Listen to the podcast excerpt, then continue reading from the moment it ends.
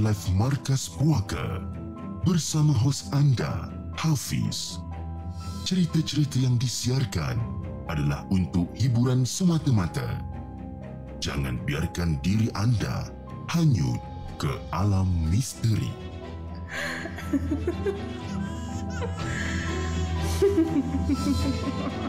Hello guys, Assalamualaikum. Welcome back to the segment. Nama aku Hafiz Dan kepada siapa yang masih belum subscribe Aku harap korang boleh tekan butang subscribe Dan kepada siapa yang dah subscribe Thank you so much guys for subscribing. Malam ni, Markas Puaka 27 hari bulan 6 2022 Bertemankan saya sekali lagi. Tapi sebelum tu guys, jom Kita layan the intro Intro.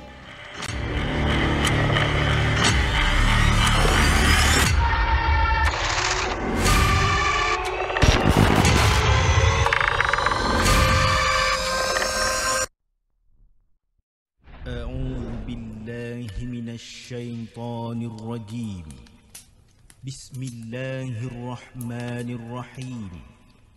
لو أنزلنا هذا القرآن على جبل لرأيته خاشعا متصدعا من خشية الله وتلك الأمثال نضربها للناس لعلهم يتفكرون.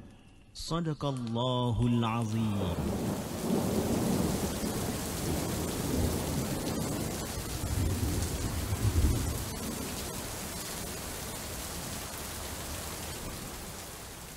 Hello guys, welcome back to the segment. Apa khabar guys? Uh, saya harap anda semua dalam keadaan sehat walafiat dan hari ini hari Isnin eh pada pukul 10.35 malam 27 hari bulan 6 2022 pertemankan saya sekali lagi dalam satu lagi uh, episod ataupun rancangan Markas Puaka untuk malam ni dan hari ini saya berbaju biru eh, Monday Blues. Eh.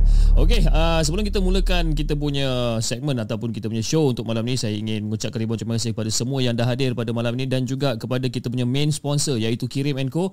Iaitu Kirim Co adalah satu company parcel yang terletak di uh, Subang Jaya uh, SS18 dan mereka membuat penghantaran uh, melalui domestik dan juga international.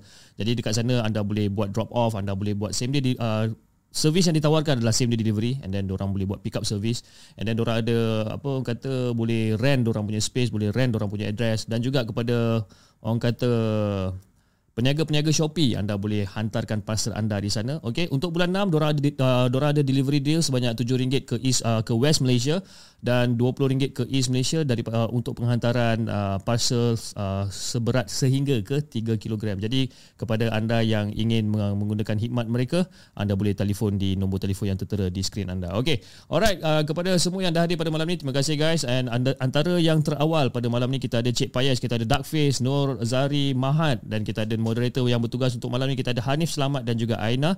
Aina selaku moderator baru untuk kita dan kita ada Abang Rashid 78, kita ada Francesca Johannes daripada Sarawak, kita ada Rohaini Aini, kita ada Fat Along, Muhammad Salihuddin, Joe Ipo, kita ada Pika Storyteller. Ha, Pika. Dah lama tak nampak awak eh Pika. Ha, kita ada Mosimos, kita ada Syami Gaming, Wak Jules, One Typo Family. Eh, kita ada Kak Mas, kita ada Kak Norida Ayub. Ah, ramai kita ada malam ni eh. Alhamdulillah. Okey, uh, malam ni kita ada lebih kurang dalam 5 cerita yang kita nak kongsikan bersama. Uh, kebanyakannya cerita yang dihantar uh, melalui email dan juga ada satu dua cerita yang kita petik daripada blog-blog tempatan. Alright. Untuk kisah yang pertama, kita bacakan kisah yang dihantar oleh N, bukan nama sebenar eh.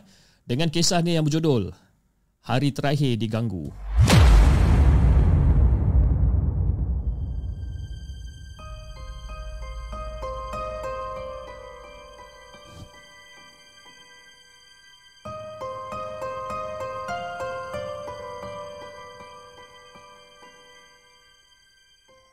Adakah anda telah bersedia untuk mendengar kisah seram yang akan disampaikan oleh hos anda dalam Markas Puaka? Hello Hafiz dan warga The Segment. Hello.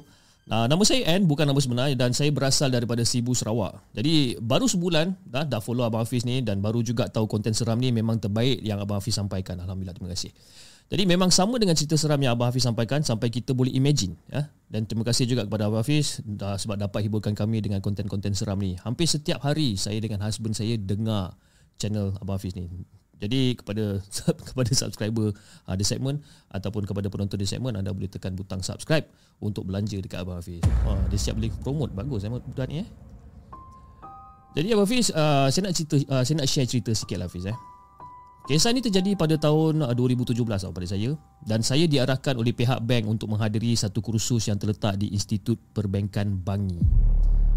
Nama bank tu saya pilih untuk tak sebut lah kan sebab Iran bank tu masih lagi beroperasi kita nak jaga nama baik bank dan sebagainya. Jadi first time jugalah saya pergi kursus dekat Bangi tu dan masa tu kursus dalam lebih kurang seminggu. Jadi pada hari pertama macam biasalah Fiz kita lapor diri eh Masa tu seronok jugalah kan tengok kawasan tempat kursus ni. Yalah daripada Sarawak kan datang ke Bangi. Jadi macam first time orang kata masuk-masuk college kan dia punya perasaan tu macam tu. Jadi ramai jugalah intake masa tu yang menyebabkan bilik di tingkat 5 tu terpaksa dibuka tau. Selama ni bilik kat tingkat 5 tu memang tutup tapi disebabkan intake yang terlalu ramai tingkat 5 tu terpaksa dibuka. Jadi lepas dah lapor diri apa segala macam ni saya berkenalan lah dengan satu roommate ni bernama Amy, Shasha dan Rosie. Okay, ini semua bukan nama sebenar, nama karakter yang saya dah tuliskan.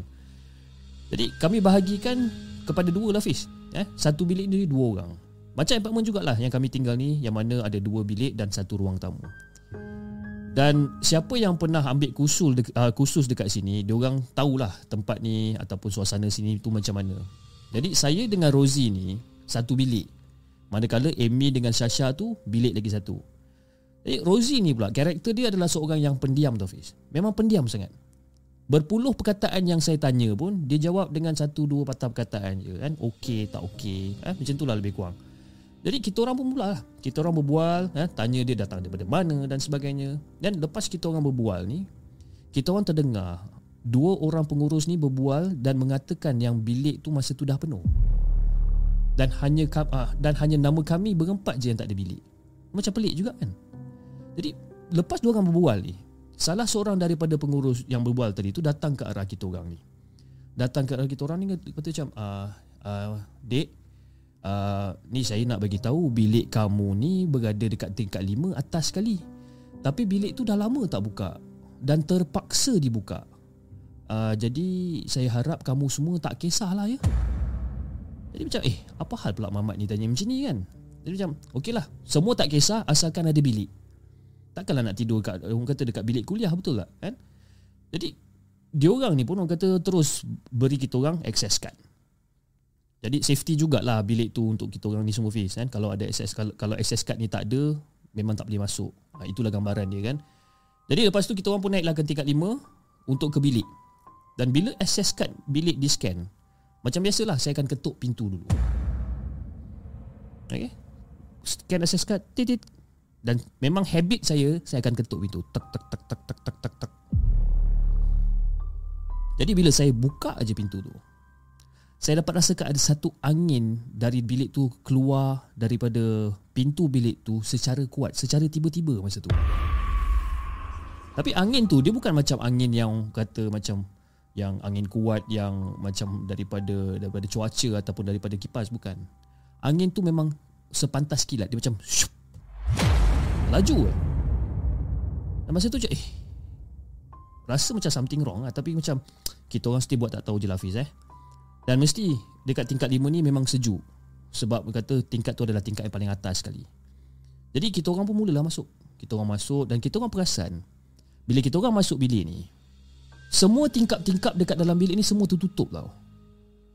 Dan saya macam tertanya dekat diri saya ni macam, eh, bila masa pula ada angin kat dalam ni? Dan daripada mana angin tu datang sebenarnya? Jadi nak dijadikan cerita Fiz Apa yang saya perasan Setiap kali mandi ataupun tidur Kita orang akan dapat rasakan Seperti ada orang yang macam seolah-olah Memerhatikan kita tau Memang dapat rasa feeling tu dan setiap kali kalau kita mandi ke ataupun nak tidur ke kan, kita akan dapat rasakan yang bulu roma ni sentiasa meremang. Jadi hari kedua, hari ketiga, hari keempat, hari kelima tu orang kata berjalan macam biasa lah. Tak ada apa-apa yang terjadi. Kan?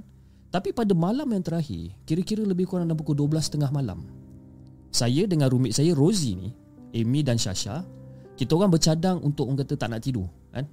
Yalah, last day, Biasalah kita orang berempat kumpul Borak-borak kosong dan sebagainya. Dan Amy dan Shasha ni lepak kat bilik saya Dan Rosie Macam biasalah dia seorang yang pendiam ha? Dia just duduk satu corner je. Jadi masa kita orang tengah seronok berbual Kita orang dapat terdengar macam ada satu bunyi. Bunyi pintu bilik macam digegar macam Bunyi pintu bilik tu macam bergegar Macam eh. Dan kita orang macam mustahil lah orang lain apa dapat masuk kat ruang bilik kita orang ni kan mustahil sebab kan kena pakai access card apa. Jadi sebabkan sesiapa yang tak pakai access card confirm memang tak boleh masuk bilik masing-masing. Ini masa kita orang tengah lepak lagi kita orang macam terdengar bahagian ruang TV dekat dalam bilik tu seolah-olah macam ada orang bergerak dan memasang TV. Kita orang dengar bunyi TV tu dan kita orang ternampak macam ada orang bergerak ke arah TV dan pasang TV tu. Tapi bila kita orang intai, bila kita orang, kita orang tengok dekat ruang TV tu macam eh tak ada siapa-siapa. Nak dijadikan cerita TV tu pun tak terbuka. Jadi bila jadi benda macam ni, semua orang pakat lari masuk bilik. Jadi hari terakhir dalam kelas, lecturer ada tanya ah, siapa yang stay dekat dalam bilik 5A. Kan? Uh, ni saya nak tanya ni kamu semua ni. Uh, sesiapa yang tinggal dekat dalam uh, bilik 5A sepanjang kita punya kursus ni? Ya? Jadi kita orang pun angkat tangan. Angkat tangan dan lecturer tu senyum je. Hmm.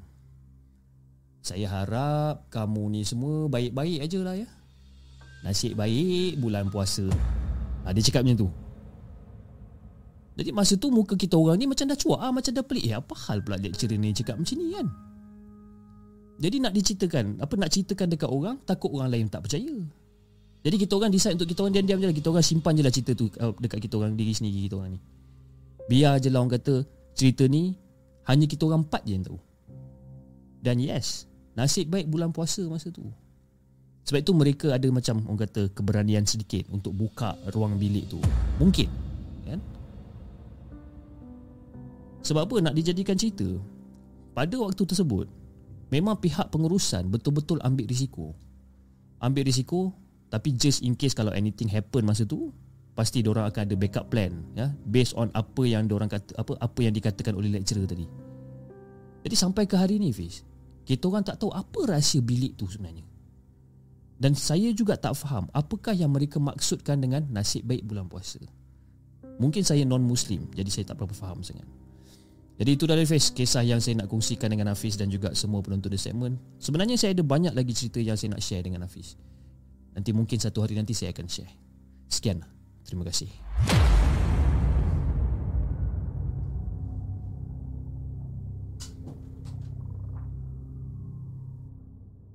Jangan ke mana-mana. Kami akan kembali selepas ini Dengan lebih banyak kisah seram Okey dah guys itu dia kisah yang pertama yang dikongsikan oleh Anne eh, dengan hari terakhir diganggu. Okey, orang kat situ selama 5 hari. Dan hari pertama, kedua, ketiga, ke tempat ke tempat pula, keempat tak ada masalah. Hari kelima yang dia ada problem sikit. Jadi uh, berbalik pada soalan Anne dia kata kan, uh, dia kata dia tak faham dengan maksud nasib baik bulan puasa kan. Okey, uh, untuk pengetahuan Anne eh, uh, rata-rata orang muslim dia akan macam bulan Ramadan kan, bulan Ramadan iaitu bulan puasa Iaitu di mana setan-setan akan diikat Ataupun iblis-iblis akan diikat dan sebagainya. Jadi masa itulah orang kata macam uh, Tak ada hantu dan sebagainya. Tapi uh, saya bukan nak menidakkan benda tu tidak. Tapi saya rasa dalam bulan puasa pun masih ada juga Yang terlepas kan. Lagi-lagi yang macam belaan orang dan sebagainya. Jadi uh, kalau ikutkan secara generalnya uh, Bulan Ramadan adalah bulan uh, bulan yang suci Bulan yang mulia. Jadi uh, untuk oh, apa kaum Islam ni dalam bulan Ramadan orang akan perbanyakkan solat, perbanyakkan ibadah dan sebagainya. Jadi uh, uh, bukan nak kata kepercayaan bukan tapi kita diajar ataupun kita diterap daripada dulu sampai sekarang daripada kita kecil sampai kita besar di mana bulan puasa adalah bulan hari setan kena ikat. Ha, kan? Jadi jadi mungkin Uh, mungkin disebabkan uh, mindset yang begitu mungkin disebabkan itulah lecturer tu cakap macam tu dia kata saya harap kamu semua baik-baik aje lah nasib baik bulan puasa kan uh, itulah dia okey saya harap saya dapat menjawab lah, eh, soalan daripada N. Eh. Kalau penonton-penonton, kalau saya salah memberi jawapan, tolong tegur saya, tolong betulkan saya. Okay? Alright, kita ada Hafiz Isa, kita ada Lil Devil, kita ada Fin Rashid. Eh, Fin Rashid, apa khabar Fin Rashid? Eh, kita ada Dinos, Kak Mas, kita ada Afi. Ah, kita ada Acap, si tukang cerita. Ah, Acap dah lama tak nampak Acap kan? Selama ni Acap selalu Acap akan buat live kan every week tapi nowadays dia ada orang kata ada kekangan sedikit mungkin disebabkan dengan faktor kerja dan sebagainya jadi mungkin Acap tak dapat nak buat. Alright, jom kita bacakan kisah kita yang kedua. Kisah kita yang kedua yang dihantar ataupun ditulis oleh Muhammad Fatri. Okey, dengan kisahnya yang berjudul Berjiran dengan Bunian.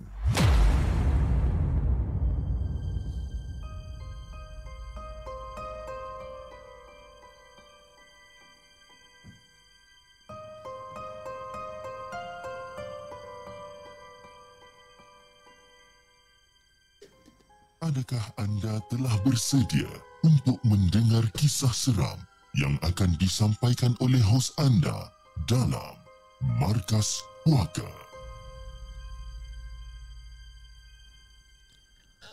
Assalamualaikum kepada Hafiz dan juga semua penonton Markas Puaka. Waalaikumsalam warahmatullahi Kepulangan ni mengisahkan seorang atuk yang berjiran dengan orang bunian. Kita ni langsungnya tak percaya pasal bunian ke apa ke kan. So sebab masa tu atuk still okay lagi macam macam macam dia tak ada masalah. Kita pun balik kampung lah. Kita pun balik kampung. Atuk semata-mata nak dapatkan idea cerita daripada atuk sebenarnya.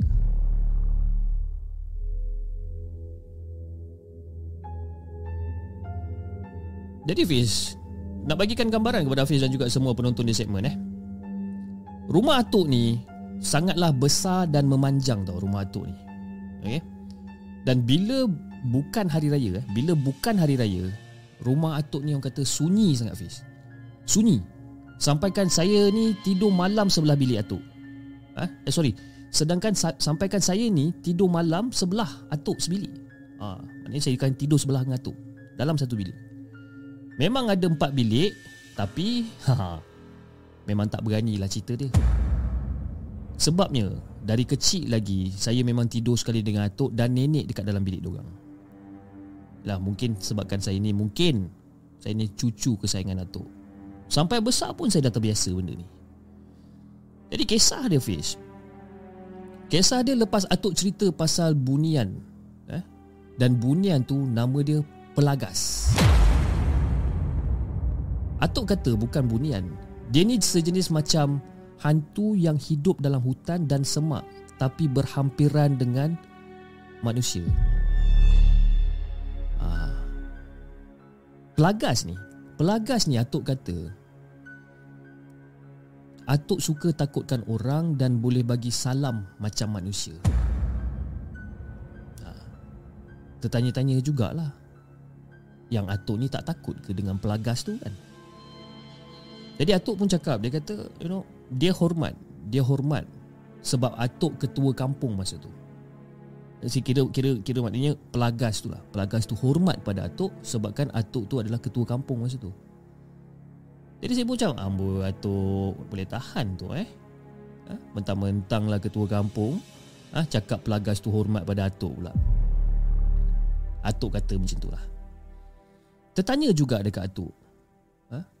Atuk Ni orang nak tanya lah Atuk Pelagas ni Pelagas ni dia tak pergi rumah orang ke tu?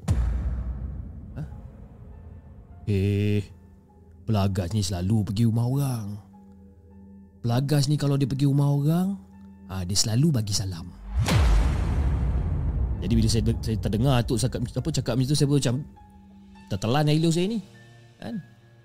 Jadi nak dipendekkan cerita Fiz?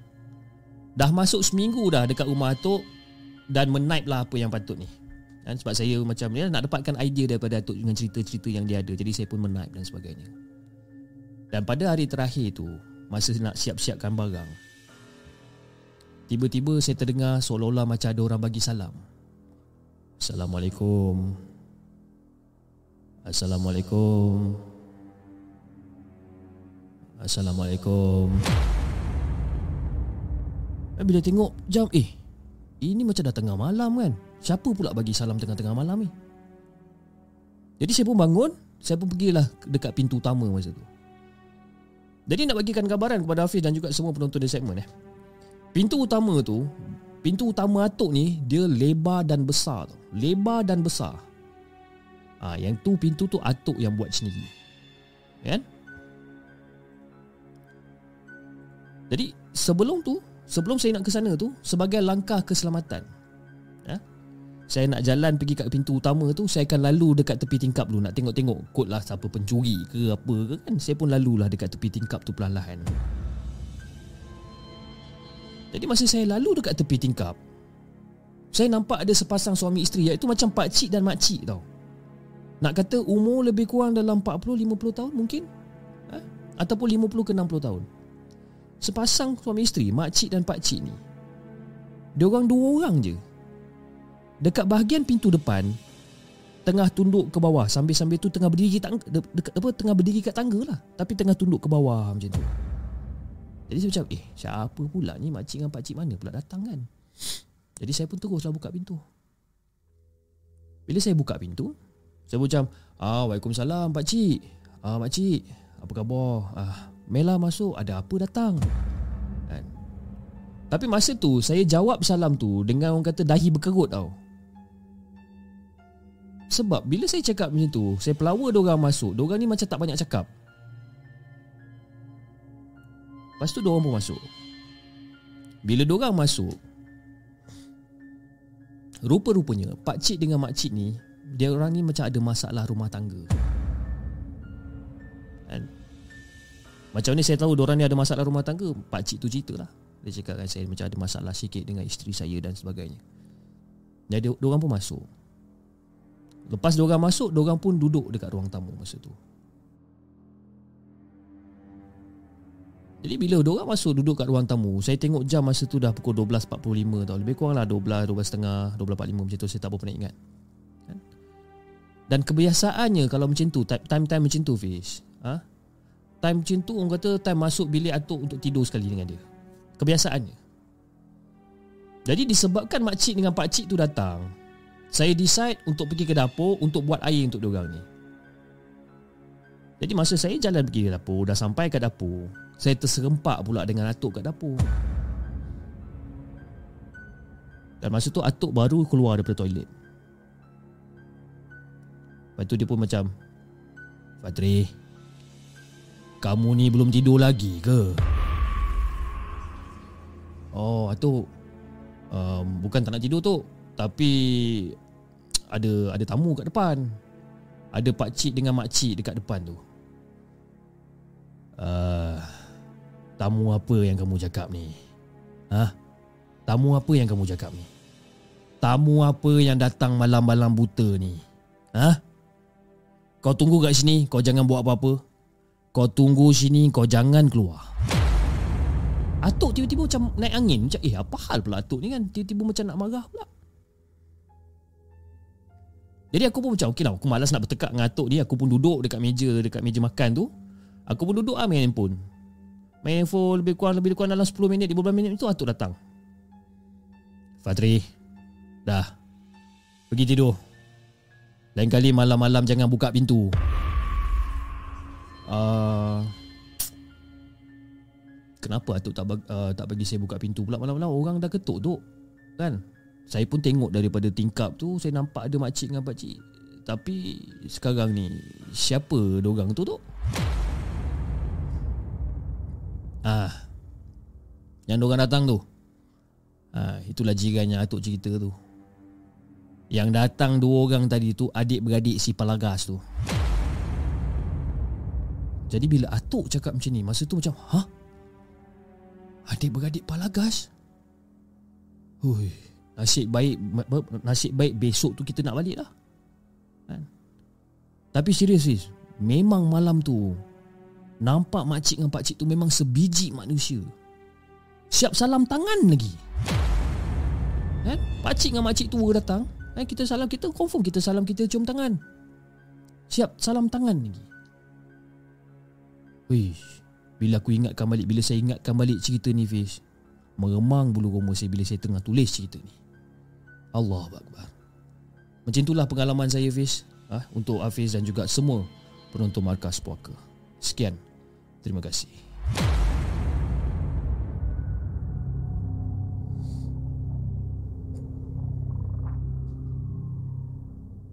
Jangan ke mana-mana.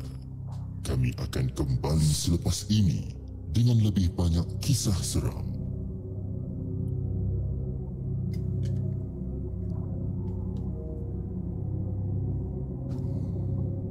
Itu dia guys cerita yang kedua yang ditulis oleh Muhammad Fatri Berjiran dengan bunian Weh seram baca cerita dia ni eh dengan soundtrack dia. Uh, saya malam ni alhamdulillah uh, saya dapat orang kata uh, dapat peluang untuk menggunakan soundtrack-soundtrack yang terbaru daripada epidemicsound.com di mana mereka ada hantar satu email kepada saya uh, sebab saya memang uh, orang kata subscribe to a premium membership untuk Epidemic Sound. Jadi semua soundtrack dalam uh, markas puaka di orang kata di, digunakan ataupun uh, saya meng, apa saya menggunakan sound daripada epidemicsound.com. Jadi mereka ada hantar satu email uh, yang mengatakan yang diorang ada soundtrack-soundtrack yang terbaru dekat dalam uh, Epidemic Sound. Jadi diorang suggest untuk saya download dan saya gunakan. Jadi untuk bagi untuk bagi diorang feedback lah. And jadi uh, saya mengambil kesempatan tu untuk saya download segala soundtrack-soundtrack yang yang terbaru yang diorang ada ni dan kita gunakan untuk malam ni kan. Okay guys, uh, kita bacakan kisah ketiga okay, sebelum kita ambil break selama 3 minit sekejap lagi. Uh, kisah yang ketiga yang ditulis ataupun dihantarkan oleh tanpa nama okay. Kisah tajuk dia tak bagi tahu tapi inilah cerita daripada tanpa nama. Jom kita dengarkan.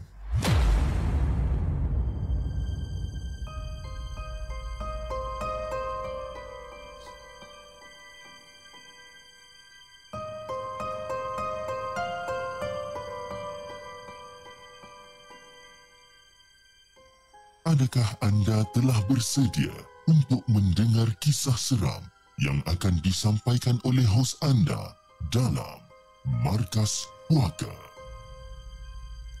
Assalamualaikum Hafiz dan juga semua penonton Markas Puaka. Waalaikumsalam warahmatullahi Saya sengaja tak nak bagi nama saya ni sebab orang kata atas sebab-sebab tertentu. Saya nampak kadang-kadang komen-komen yang diberikan kenapa tak nak bagi nama dan sebagainya. Tapi adalah sebab-sebabnya kenapa saya tak nak bagi tahu nama saya. Dan saya harap pengalaman keluarga saya ni dapat memberi iktibar kepada diri saya sendiri, kepada Hafiz dan juga kepada semua penonton Markas Puaka. Jadi cerita dia macam ni Fiz. Family saya ni memang selalu kena gangguan. Sejak daripada mak saya kahwin dengan ayah lagi. Sebabnya sebab ayah saya ni dia ni dia ada darah siam tau. Ha, jadi bila kita cakap pasal siam faham-faham je lah. Kan? Orang-orang siam ni memang banyak menuntut ilmu hitam ni. Memang banyak. Jadi ceritanya bermula sejak ayah kahwin dengan mak. Ha, dia kahwin dengan mak tapi dia tak dapat restu daripada arwah nenek belah ayah. Ha. Tapi arwah nenek ni dia tak cakap yang dia tak setuju dengan pilihan ayah apa dengan pilihan ayah saya. Sebaliknya arwah nenek ni dia menggunakan cara yang halus. Masa tu saya belum lahir lagi Hafiz. Tapi mak saya ni rajin yang bercerita dengan saya. Jadi dia pernah cerita pada satu hari tu. Mak saya ni ada dekat kampung uh, dekat kampung ayah saya lah. Dan setiap kali dia nak masak nasi, Setiap kali dia nak masak nasi Dia mesti nampak beras dekat dalam tangki tu sikit. Ha, Beras dekat dalam tangki tu sikit Walhal orang lain Nampak beras tu penuh je Tak ada masalah pun. Tak tahu beras apa yang orang nampak sebenarnya. Mungkin beras tu lah yang telah dibaca-bacakan oleh arwah nenek saya kot.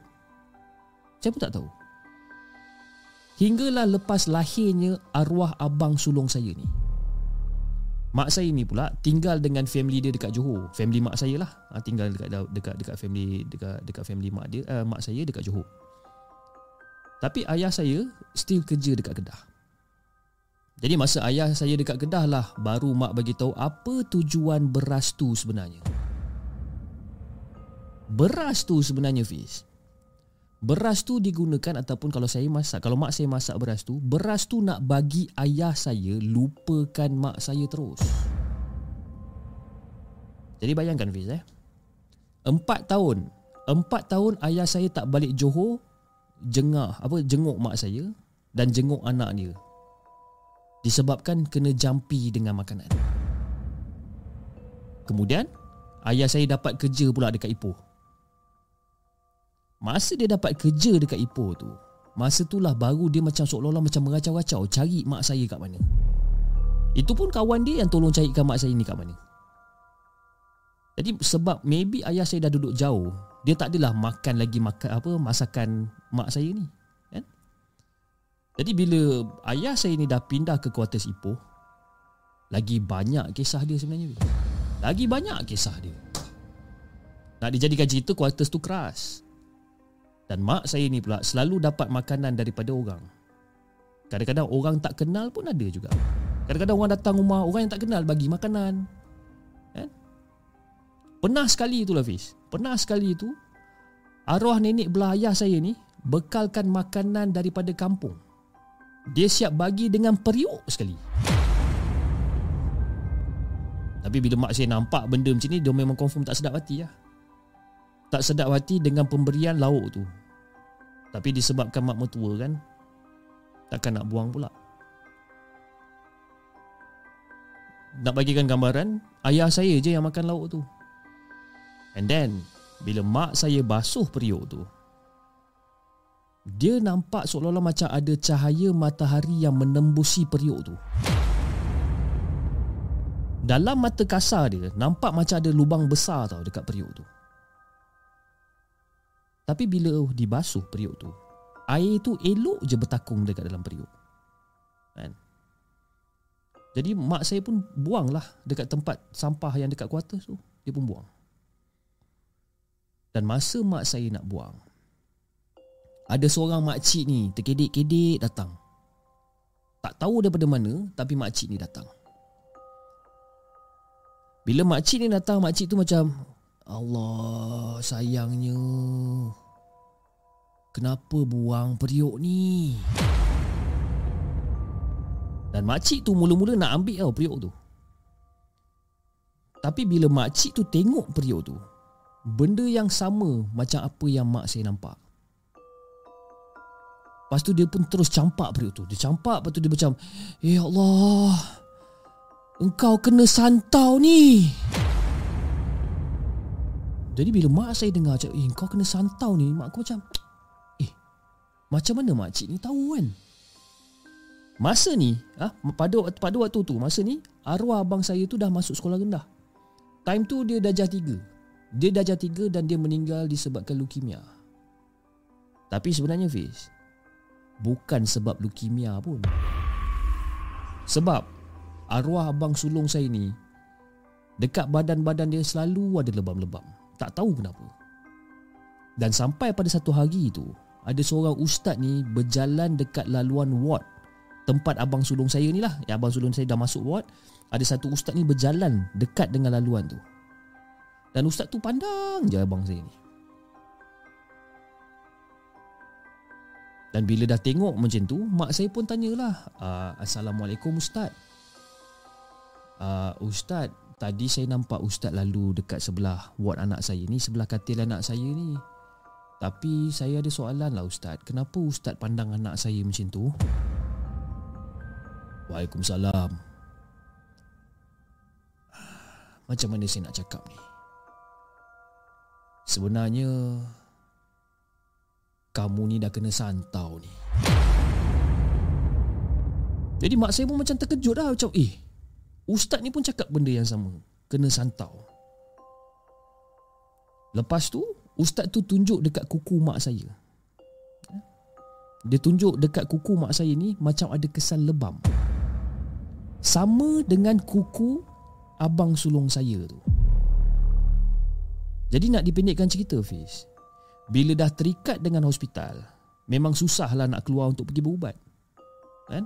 Macam-macam prosedur nak kena buat Nak discharge Dan confirm-confirm doktor takkan bagi lepas macam tu je.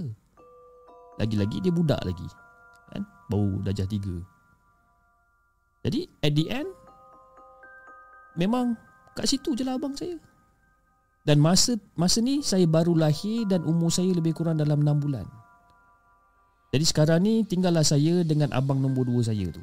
Kan? Dan tak lama lepas tu mak saya mimpi Mak saya mimpi yang arwah abang sulung saya ni Pimpin tangan abang saya yang nombor dua tu Sambil dukung saya Dan nak bawa kita orang pergi. Dan dalam masa yang sama kita orang demam Fiz. Kita orang demam. Bila-bila masa je Kita orang boleh kembali ke Rahmatullah. Bila-bila masa. Itu yang mak saya bawa pergi berubat dan buat bacaan Yasin Dan lepas daripada itu Kita orang kembali sihat. Alhamdulillah. Jadi Fiz macam itulah pengalaman saya sebenarnya. Bukan nak menjatuhkan air muka siapa-siapa Bukan. Ataupun bukan nak kata nak mengaibkan keluarga sendiri Bukan. Tapi Saya decide untuk tulis cerita ni Sekadar untuk peringatan pada semua. Termasuk diri saya Termasuk Hafiz Dan juga termasuk semua penonton Markas Puaka. InsyaAllah kalau ada masa lagi Saya kongsikan kisah yang lain pula Sekian Terima kasih.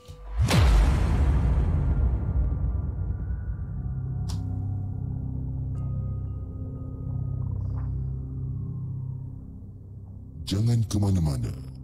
Kami akan kembali selepas ini dengan lebih banyak kisah seram.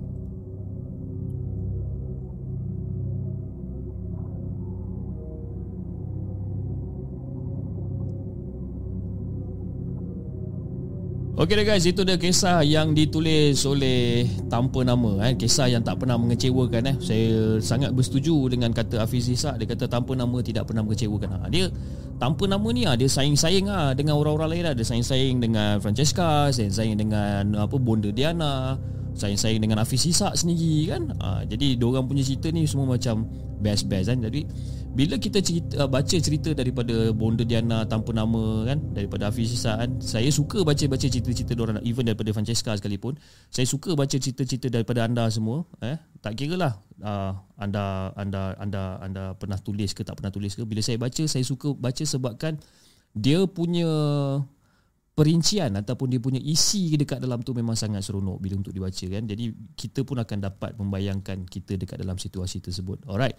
Okay, kita ada kita punya moderator yang seterusnya kita ada Faizal selaku moderator untuk malam ni. Terima kasih Faizal di atas orang kata uh, masa yang diluangkan untuk bersembang ataupun untuk untuk mengawal chat di markas program. Kita ada Cik Sofia, eh Cik Sofia apa ada kita ada Umi Nori, kita ada Vims Asoka, kita ada Lil Devil 872, kita ada Alif Syafiq Bidazzle. Okay.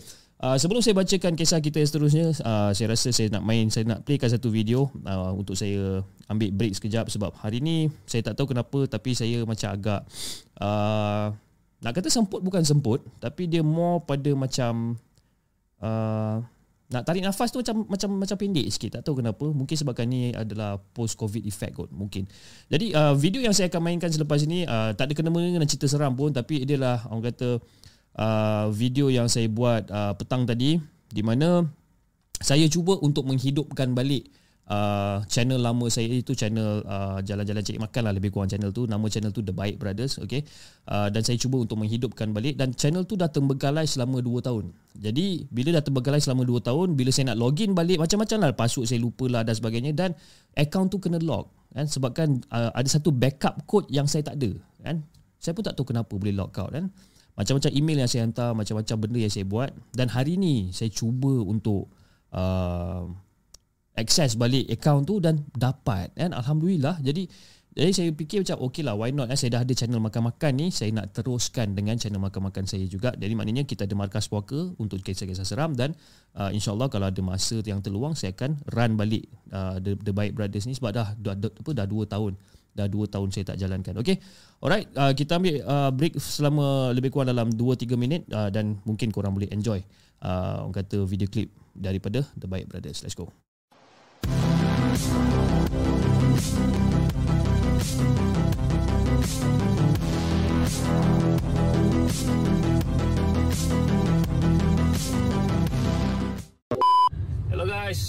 welcome back to The Baik Brothers. Yang The Baik Brothers kita dah cuti lama gila nak dekat setahun Disebabkan atas sebab-sebab yang tertentu. Dan sekarang The Baik Brothers ni tinggal saya seorang. Kawan saya lagi seorang tu nak kahwin kan?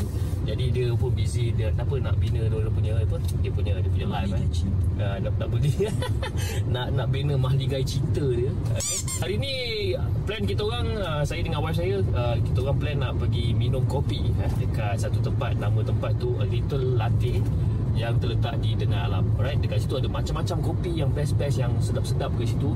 And one of our favourite dekat situ adalah the kopi kampung. Macam-macam flavour dari butterscotch, vanilla, Irish cream, apa lagi ya? Pandan, macam-macam. Salted caramel. Salted caramel. Uh, hari ni It's going to be a very short episode Okay Just to reboot balik Untuk orang kata The Bike Brothers ni Jom Follow kita Kita pergi makan dekat Ataupun kita pergi minum dekat The Ah, the pula dah A little latte Let's go Okay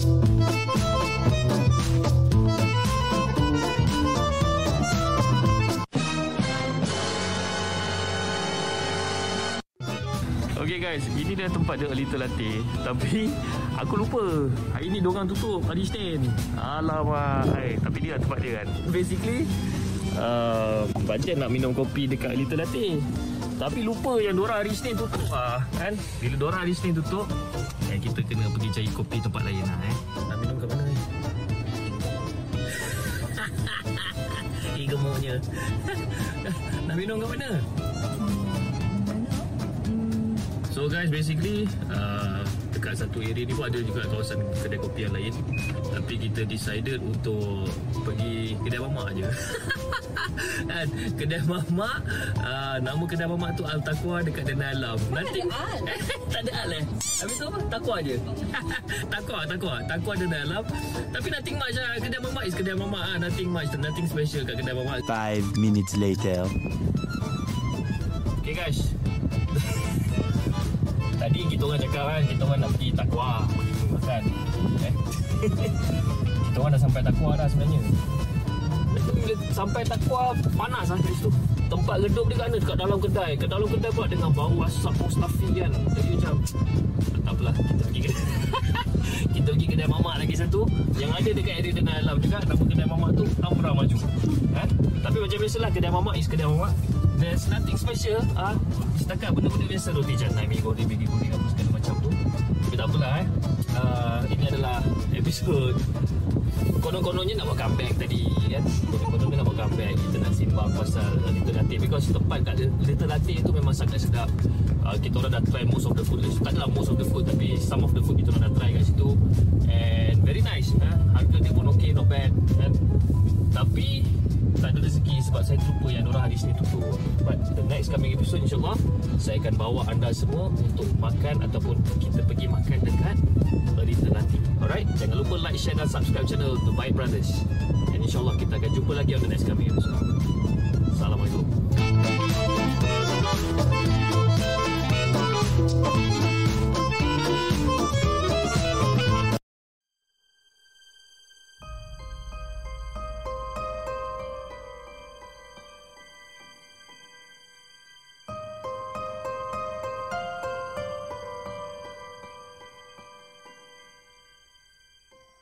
Adakah anda telah bersedia untuk mendengar kisah seram yang akan disampaikan oleh hos anda dalam Markas Puaka? Okey guys, itu yang keempat yang ditulis oleh Kak Azi yang dihantar uh, melalui uh, G, uh, Google Form ataupun G Form Response uh, yang berumur 43 tahun dengan kisah dia yang berjudul Muka Cair Meleleh Jatuh. Assalamualaikum kepada semua geng Markas Puaka. Waalaikumsalam warahmatullahi dan selamat malam. Semua boleh panggil saya Akak Easy ya. Eh? Tak, okey, tak nak panjang cerita, cerita dia macam ni lah sebenarnya. Sebenarnya Sebelum nak PKP ni Malam tu saya balik kerja lebih kurang dalam pukul 1 pagi tau Saya makan dengan suami saya eh, Lepas dah makan, mandi Lepas tu terus tidur lah macam biasa eh? Dan macam biasa Seperti hari-hari lain yang sebelum ni Lebih kurang dalam pukul 4 Saya akan terjaga daripada tidur. Dan bila buka mata je Apa yang first saya tengok Saya akan nampak pintu bilik. Ha, Kita dah tidur. Dan bila saya buka mata Saya akan terus nampak pintu bilik. Itu pandangan pertama. Every time kalau saya bangun tidur ni kan? Itu pandangan pertama saya. Dan bila saya buka mata pada pagi tu Pukul 4 pagi tu Apa yang saya nampak dekat Pintu bilik tu Ada pocong tengah terpacak dekat situ ada pocong tengah terpacak kat situ Berkain putih bersih ni betul-betul dekat depan pintu bilik saya ni. Jadi dekat dalam hati saya ni saya pun macam oh kau rupanya. Kan? Sebab apa? Sebab saya bangun masa tu dalam keadaan terlunjur kan? Nak ambil phone dekat ujung kaki saya saya pun buka buka lampu lah. Konon nak tengok dengan jelas lah katanya kan? Konon. Tapi macam biasalah kan? Mungkin Chip dan juga geng-geng hantu pun Dah geng-geng hantu lah Chip dengan geng-geng markas poker pun Mungkin dah dapat agak lah kan, kan? Rasa-rasanya Si pocong tu nak tunggu ke Sampai saya buka lampu Nak suluh kat muka dia ni Kan? Macam sangkaan korang eh, bila saya buka lampu je si pocong tu lenyap. Dan untuk pengetahuan Cip dan juga geng Markas Poker, saya nak cakap saya ni berani, tak adalah berani sangat pun. Nak kata takut pun tak adalah takut sangat. Kan? Boleh lah orang kata nak layan, nak tengok lagi benda ni. Okey, boleh lah. Kan? Jadi lepas pada kejadian tu, dalam 4 atau 5 hari lepas tu saya demam. Teruk saya demam ni. Dan saya orang kata masa dat ya kita dah dengan demam apa semua sakit kepala sesama dan sebagainya saya dah demam. Of course lah saya dah lupa apa pasal si pocong tu. Kan saya dah lupa. Dan semenjak pada hari tu demam saya ni demam macam on off on off. Tak tahu kenapa. Dan ke, apa kesihatan saya ni pula makin hari makin merosot, makin hari makin merosot. Daripada 60 kilo ha, 60 kilo lebih berat badan saya ni jadi lebih kurang dalam 50 ke 52 kilo je. Dan satu malam tu ada satu malam tu Husband saya tegur saya masa tu. Dia tegur Sayang Ni abang nak cakap ni. Sayang buanglah apa yang sayang pakai selama ni Tercengang juga bila jam Eh apa hal pula tiba-tiba suami akak tiba-tiba tanya soalan macam tu kan? Dia kata suruh buang apa yang saya pakai selama ni. Sayang Sayang buanglah apa yang saya pakai selama ni. Abang Sayang, sayang pakai apa benda pula ni bang? Kadang-kadang abang tengok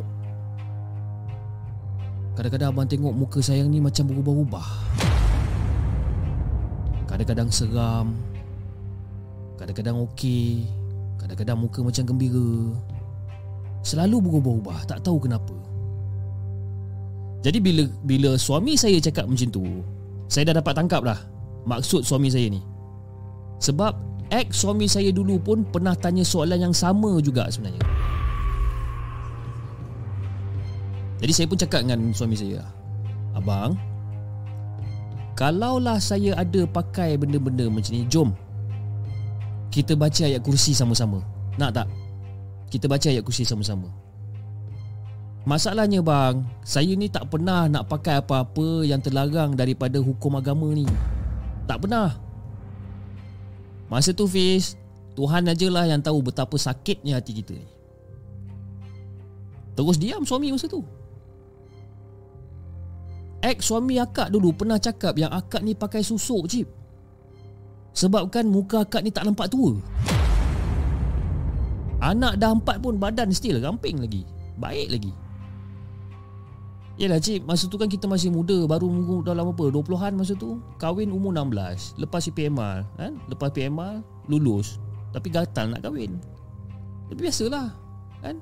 Umur muda Of course lah Badan pun still okay dan sebagainya Muka tak nampak tu Sebenarnya cik Saya pun sama cik. Pernah nampak muka suami saya yang berubah-ubah. Allahu Akbar. Bila saya tenung lama-lama muka husband saya ni Muka dia tu seolah-olah cair cip Cair muka tu. Mata Eh mata pula. Mata Hidung Mulut Seolah-olah dia macam meleleh Macam jatuh muka dia ni. Memang seram bila tengok. Dan every time kalau saya nampak benda macam ni Saya macam Astaghfirullahalazim Astaghfirullahalazim. Saya akan terus beristighfar je. Besoknya tu baru saya cerita kat suami. Dan saya pun tak faham apa benda. Ya, Saya pun tak faham.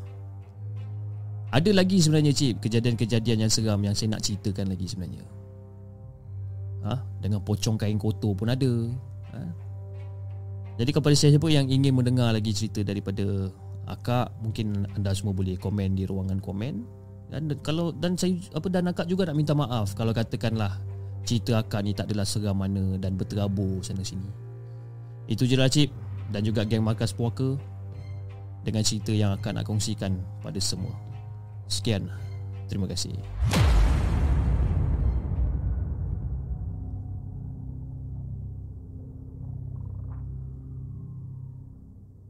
Jangan ke mana-mana. Kami akan kembali selepas ini dengan lebih banyak kisah seram.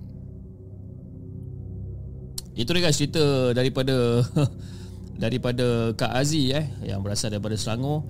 Kak Aziz, saya, saya rasa Kak Aziz boleh hantar lagi cerita Tak ada masalah Kak Aziz Tapi satu je Kak Aziz saya nak minta tolong Sangat-sangat dengan Kak Aziz ni Kalau Kak Aziz tengah tengok lah eh Cerita apa Markas Poker malam ni Kalau Kak Aziz tengah tengok eh Satu benda je yang saya minta Kan Untuk saya dan juga untuk saya punya uh, Moderator yang yang menapis cerita-cerita iaitu abang apa brother Faizal kita. Satu je lah benda yang saya minta. Eh Mungkin cerita yang Kak Aziz hantar Okay cerita Kak Aziz memang menarik Alright.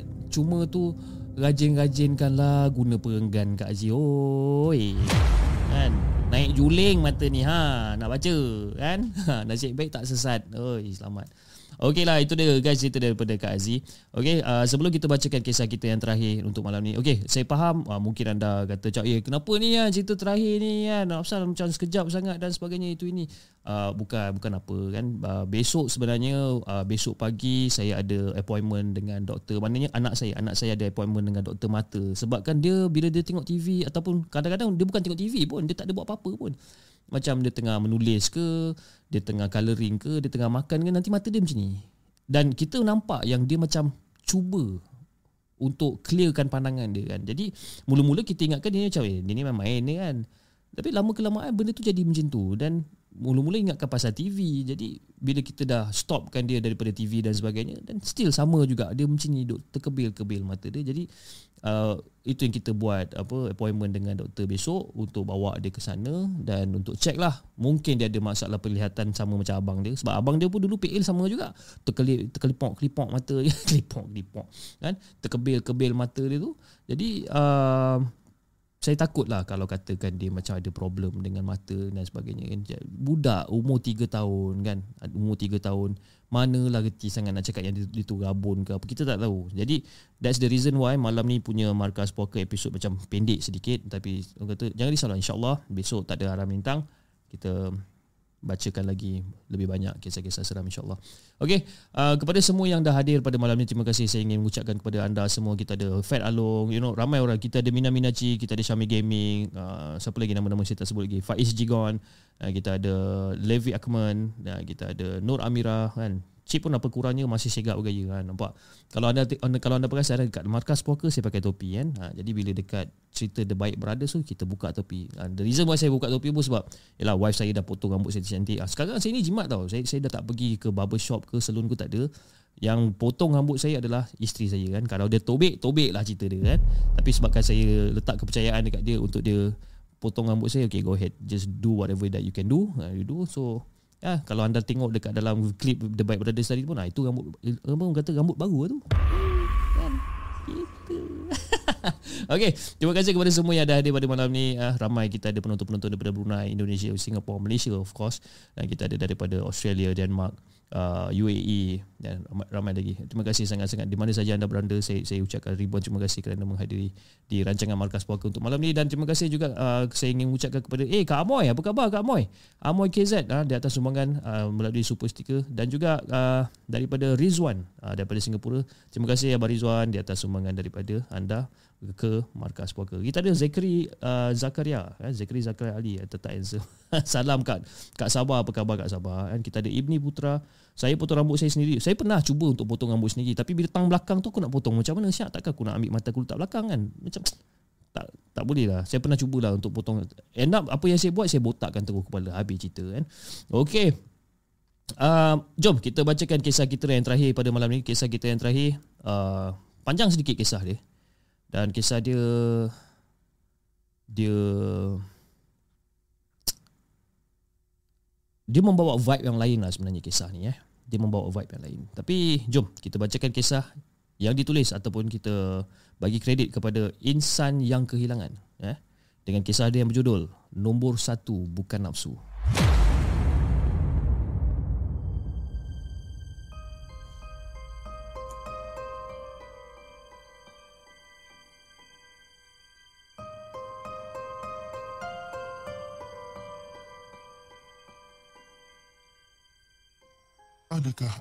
Telah bersedia untuk mendengar kisah seram yang akan disampaikan oleh hos anda dalam Markas Puaka.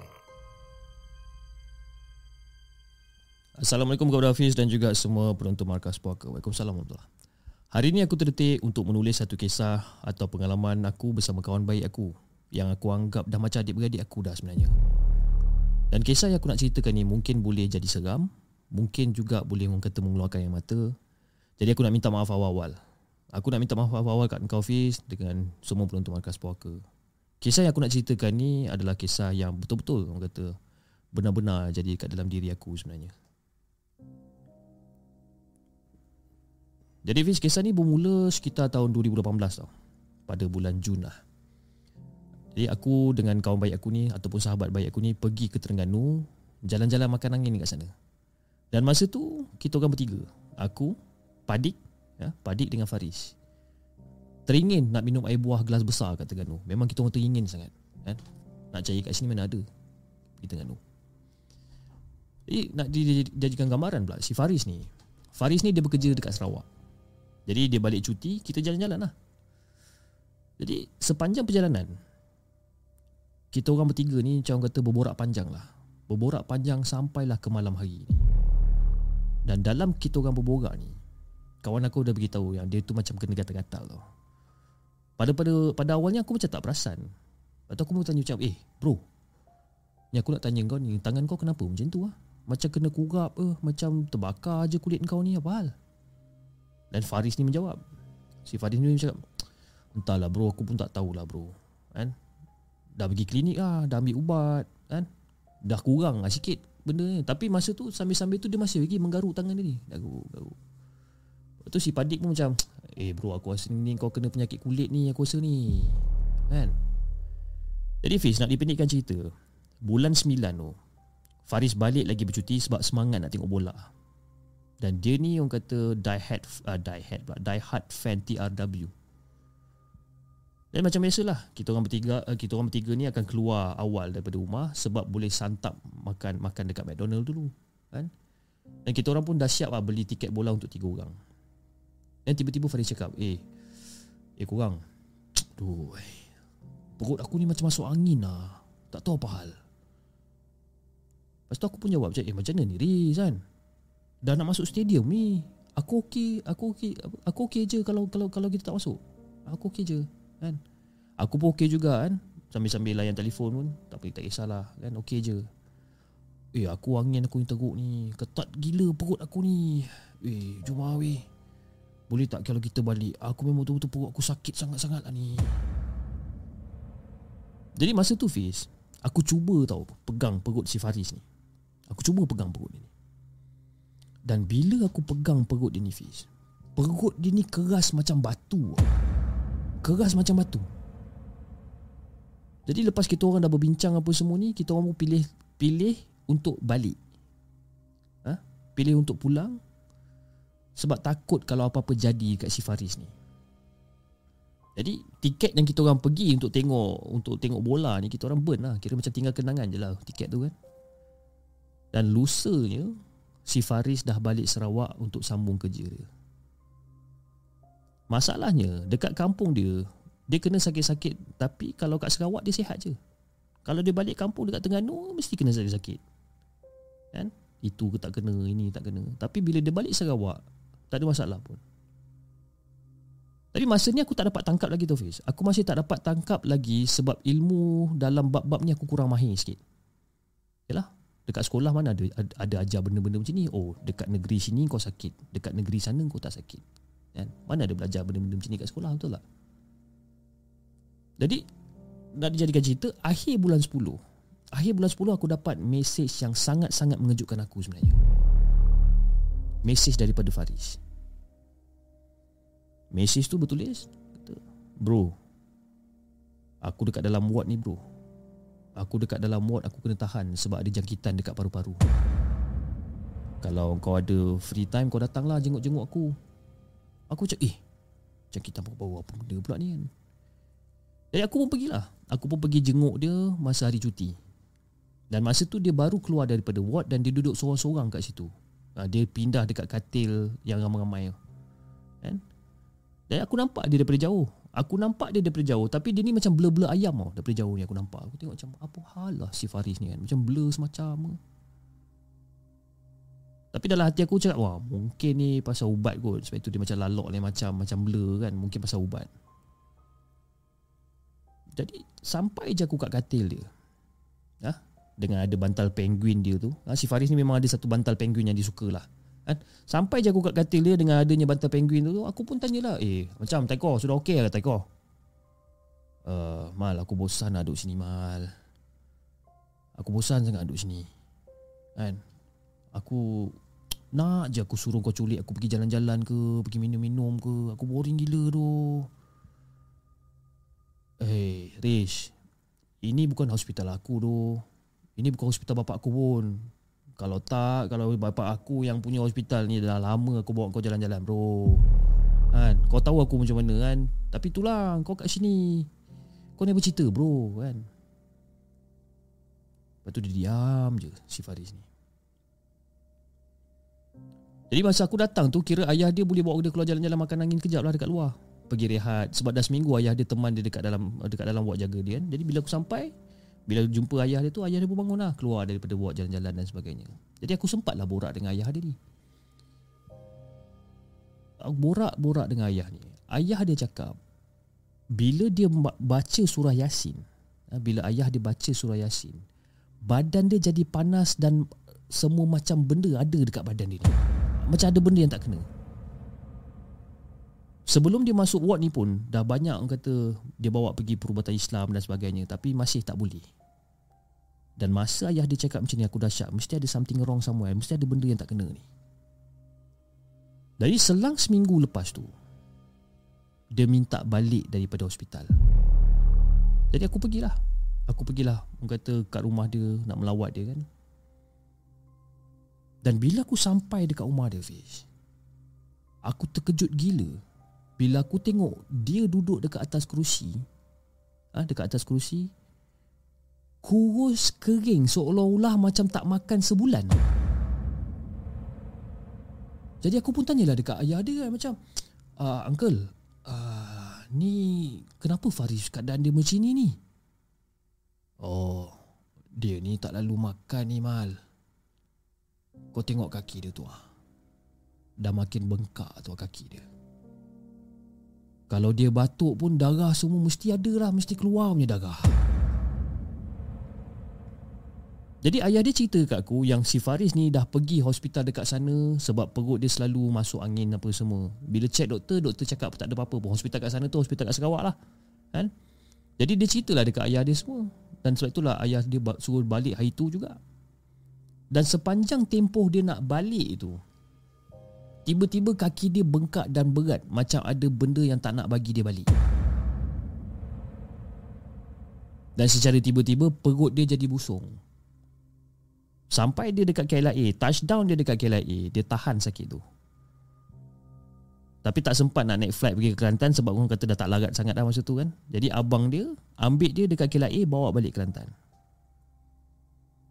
Seminggu berubat Dan jawapan orang semua sama apa jawapan orang-orang ni? Semua orang cakap yang orang tempat kerja tu dengki dengan dia.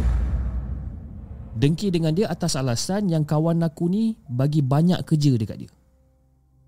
Ha, kira seolah-olah mungkin kawan aku ni bos lah kot Ataupun supervisor ke Dia sebagai manager ke Bagi banyak kerja dekat budak dia kan? Aku kenal kawan aku ni macam mana Marah pun tak pernah Apatah lagi dia ni nak bully orang Aku kenal sangat si Faris ni macam mana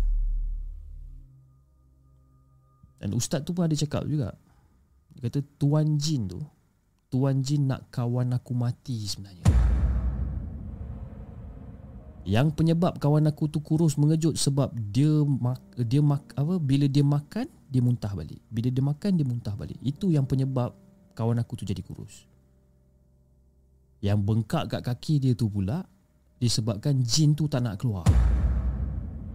Yang dekat perut dah okey lah. Yang dekat perut yang, yang macam keras macam batu dan sebagainya tu tu dah okey. Cuma dekat kaki je ada tinggal sisa baki yang degil. Jadi korang tahulah Fiz kan. Luluh hati aku bila aku tengok kawan aku macam tu. Dari seorang yang sangat-sangat periang Sangat-sangat orang kata happy go lucky Melepek atas kursi macam tu Jadi aku pun tanyalah dia Riz Riz Kau macam ni kau okey tak Riz Aku macam ni lah Mal. Aku macam ni lah. Sambil-sambil tu dia batuk. Aku macam ni lah Mal. Kan? Uh, Riz Kau solat tak? Jaga solat insyaAllah kan? Jaga solat insyaAllah. Allah mesti bantu kau insyaAllah. Uh, Kalau aku larat aku solat Mal. Kalau aku larat aku solat. Sebenarnya Fiz Bergenang air mata aku bila aku type ni. Ha? Sebabkan aku ingat balik cerita tu. Aku ingat balik kisah tu. Ha? Korang kalau ada sahabat baik eh? Kalau korang ada sahabat baik Jadi macam ni Mesti korang rasa Apa yang aku rasa sebenarnya. Rasa dia tu Fiz Lagi sakit daripada putus cinta tau. Lagi sakit daripada putus cinta Jadi seminggu lepas tu Seminggu lepas tu Aku ada terima WhatsApp call lebih kurang dalam pukul 1 pagi macam tu. Aku tengok dekat WhatsApp call screen tu nama dia. Dalam hati aku cakap-cakap Eh mungkin si Faris ni tersalah call lah kot kan Sebab besok tu aku kerja Dia jarang call aku malam-malam pukul 1-2 pagi Jarang Jarang kan? Dia macam Dan sekali lagi telefon aku tu berbunyi Aku pun angkat lah uh, Assalamualaikum Faris uh, Apa cerita ni kan Pukul 1 pagi lebih kau call aku ni. Mal. Mal jom Mal. Keluar Mal. Jalan-jalan Bawa aku pergi mana-mana. Tak kisahlah. Aku nak ayah aku tidur. Dia dah lama tak tidur tu kesian dia kan? Jaga aku. Tolong Mal. Bawa aku jalan-jalan boleh tak? Kesian aku tengok ayah aku tu ha. Masa tu Fiz Aku terus tak fikir panjang tau Aku terus tak fikir panjang Tak kisahlah pukul 1 ke Pukul 2 pagi ke Aku tak kisah Aku tak fikir panjang Aku start motor Aku terus pergi rumah dia dan masa aku sampai dekat rumah tu tu, dia dah ada kat dalam kereta. Ayah dia yang papah dia masuk dalam kereta. Eh, bila aku sampai, lepas tu ayah dia macam, Mal, ni kamu ni datang ke sini ni, kamu nak bawa Faris pergi mana ni? Oh, tak ada cik. Sekejap je nak pusing-pusing jalan-jalan kan. Dah lama tak lepak dengan Faris kan. Ni dia pun asyik terperap dalam rumah je, tak apalah cik kan. Saya tahu sekarang pukul 1-2 pagi Tapi tak apalah Dia pun tak tidur lagi Saya pun tak tidur lagi Jadi mungkin bolehlah kita pergi jalan-jalan kejap ah. Jangan balik lambat-lambat ya Dah pukul berapa dah ni Kesian Ah tak apa tak apa pakcik. Pakcik rehatlah dulu kan. Pakcik pun dah jaga Faris dah lama. Ah, pakcik rehat dulu. Nanti bagi kita orang lebih kurang dalam satu jam ke kan nanti saya hantarlah dia balik. Jadi aku bawa lah. Aku bawa si Faris ni jalan dari Tanah Merah sampai Kota Baru. Kan? Jadi sepanjang aku bawa kereta tu, dia muntah darah dekat tepi aku, Fiz. Muntah darah, banyak. Faris, kau kena kuat ni, Faris. Kan? Sabar, eh. Sabar, jangan lemah. Jangan lemah, sabar. Kau kena lawan benda ni. Kau kena lawan benda ni, Faris. Dan respon Faris masa tu dia hangguk je. Wah, yelah. Tapi aku tahu aku dah cakap kat bapak si Faris ni aku nak jalan satu jam lebih je kan. Kita orang jam, jalan sampai pukul 5 pagi pis. Sampai pukul 5 pagi.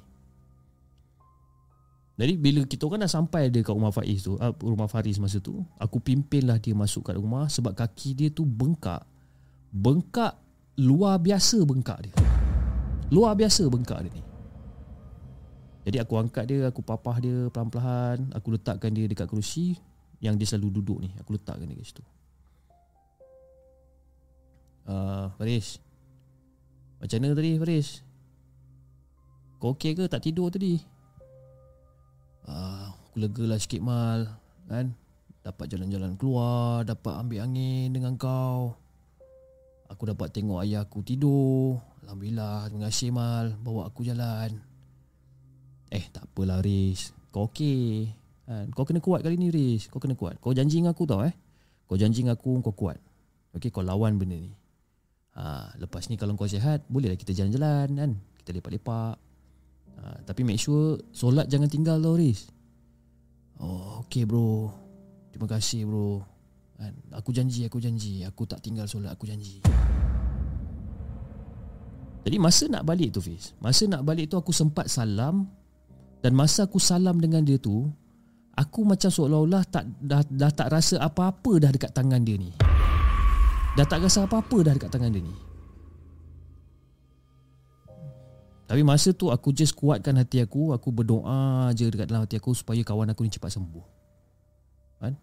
Aku doa masa tu. Dan seminggu selepas tu Kawan aku yang aku dah anggap macam adik-beradik ni Pergi menghadap pencipta Allah Subhanahu Taala. Masa tu dekat hospital Dalam keadaan tidur. Masa tu Fi aku tak tahu nak cakap apa Fi masa tu. Sebab akulah kawan terakhir dia Yang dia cari Yang dia ingat. Aku. Jadi kawan-kawan lain pun adalah pesan kan? Pesan macam tak apalah Mal Yang mana yang buat dia tu biar Allah je lah yang balas kan? Dah lah. Tapi bila diorang cakap macam ni Diorang tak faham tau. Diorang tak faham. Tak faham sakit hati aku ni. Ha? Benci aku dekat budak macam tu. Ha? Macam mana? Ha? Macam mana takkan nak lepaskan orang macam tu je? Tapi sebabkan kita fikir Sebabkan aku fikir yang kita ni ada Allah Dan agama kita ni ha? Kita kena kuat lah Dan masa kebumikan Faris masa tu Aku peluk ayah dia kuat-kuat masa tu. Aku peluk ayah dia kuat-kuat Cakap macam pakcik uh, Arwah dah tenang kat sana cik. Tak apalah. Dia pergi dalam keadaan syahid tu cik. Kan? Masa tu Fiz aku menangis Fiz. Aku menangis. Menangis aku dengan ayah Faris masa tu. Berpelukan menangis masa tu. Dan malam tu juga aku mimpi dia Fiz Aku mimpi aku mimpi dia yang kita orang jalan-jalan dekat tepi pantai dan sampai satu masa tu aku tengok dia dekat dalam masjid senyum dekat aku. Dia dekat dalam masjid senyum kat aku. Mula-mula Perjalanan mimpi tu Aku berjalan-jalan dengan dia Dekat pantai Berborak Bergelak sakan dan sebagainya. Dan sampai satu point Dia dekat dalam masjid Tengah senyum dekat aku Ya Allah Kau tempatkanlah sahabat aku si Faris ni Dekat tempat orang-orang yang beriman. Aku minta maaf Fiz Aku tak dapat nak teruskan lagi Apa yang aku nak tulis ni. Banyak lagi sebenarnya aku nak ceritakan. Banyak lagi benda yang aku nak luahkan sebenarnya.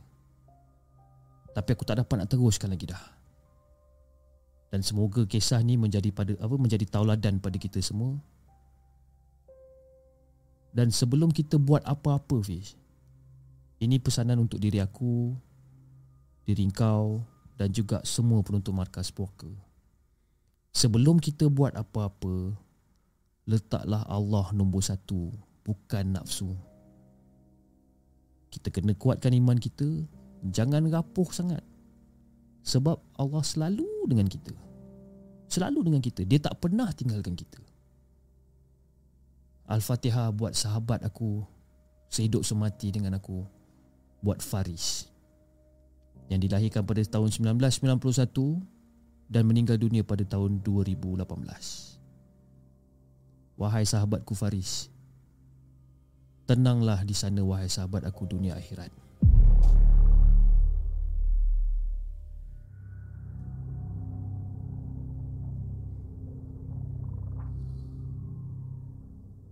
Jangan ke mana-mana. Kami akan kembali selepas ini dengan lebih banyak kisah seram.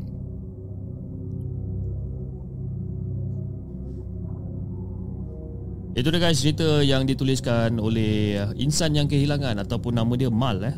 Sama ada Akmal ke atau Ikmal ke saya tak berapa pasti tapi itulah nama panggilan dia Mal.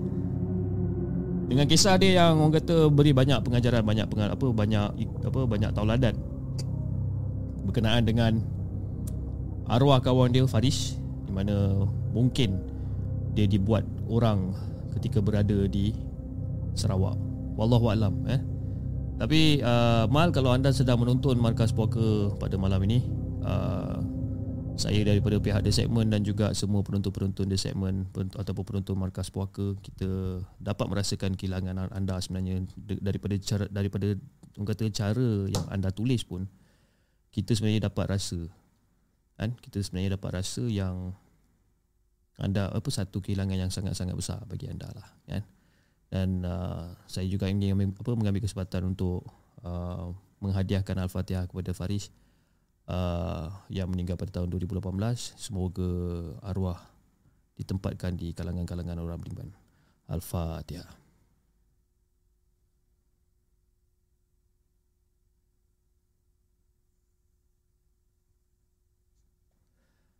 Amin, amin, amin, amin. Okay guys, uh, saya rasa itu saja uh, uh, perkongsian yang saya nak kongsikan dengan anda semua pada malam ini. Dan uh, again malam ini uh, rancangan ini ditaja oleh Kirimenko di mana Kirimenko adalah satu uh, satu company yang membuat penghantaran parcel ya, melalui domestik dan juga international. Dan mereka terletak ataupun ber, ber, bermarkas di Section 18 ataupun SS 18 Subang Jaya. Dan servis-servis yang ditawarkan orang boleh buat same day delivery, orang ada pick up service, orang boleh buat rent space Orang boleh buat rent orang punya address, orang boleh buat printing service, you know, ataupun kepada uh, peniaga-peniaga Shopee anda boleh drop off parcel Shopee anda di Kirim Co dan uh, untuk bulan 6 mereka ada delivery uh, deals di mana untuk penghantaran uh, sehingga ke 3 kilo uh, untuk uh, untuk ke West Malaysia uh, sebanyak RM7 plus plus dan juga ke East Malaysia sebanyak RM20 plus plus. Jadi kepada sesiapa yang uh, orang kata ingin menggunakan hikmat uh, Kirim Co anda boleh telefon nombor telefon yang tertera di skrin anda ataupun anda boleh email kepada mereka uh, dengan kadar segera. Okay, alright. Uh, jadi guys, uh, again saya ingin mengucapkan ribuan terima kasih kepada semua yang dah hadir pada malam ini. Uh, ramai kita orang yang hadir. Uh, uh, cerita yang last tu memang kata agak sedih sebab pada mulanya saya ingat cerita tu macam seram. Tapi saya sempatlah baca sekejap cerita yang terakhir tu masa saya play video The Baik Brothers tadi. Ah, saya baca macam alamak ini bukan cerita seram. Dia, dia more pada macam sedih lah cerita sedih kan sebabkan dia kehilangan sahabat baik dan sebagainya. Jadi uh, daripada kesimpulan cerita yang dia, dia sampaikan tu mungkin dia dibuat orang dibuat sesu, dia dibuat seseorang daripada Sarawak. Jadi bila dia dekat Sarawak dia okey tapi every time dia cross over cross border je balik ke Kelantan ataupun Terengganu kalau tak silap saya dia akan sakit. Uh, kan? Jadi mungkinlah saya pun tak sure kan? Wallahualam jadi itulah guys kan kepada siapa yang tengah menonton sekarang ni kita jauhkanlah diri kita daripada benda-benda kurafat ni benda-benda yang apa syirik benda-benda yang menduakan Allah ni kita minta simpang jauh-jauh kan. Sebab kadang-kadang bila saya buat live show ni pun kadang-kadang yalah muka saya ni you know most of the time kita akan uh, apa muka saya ni keluar di di di apa di screen anda. Jadi kadang-kadang pun saya risau juga takut ada orang yang berniat tak betul dan sebagainya kan. Jadi sebab itulah orang kata saya cuba sedaya upaya saya untuk orang kata Uh, beri yang terbaik untuk semua dan berdoa orang kata berdoa setiap hari setiap malam supaya saya dapat jauh daripada benda-benda yang tak betul ni kan. Jadi guys, uh, saya rasa itu saja untuk malam ni. Jangan lupa like, share dan subscribe channel The Segment dan insyaAllah kita akan jumpa pada hari esok jam 10.30 malam dengan lebih banyak kisah-kisah seram yang ingin diketengahkan. Okay? Assalamualaikum.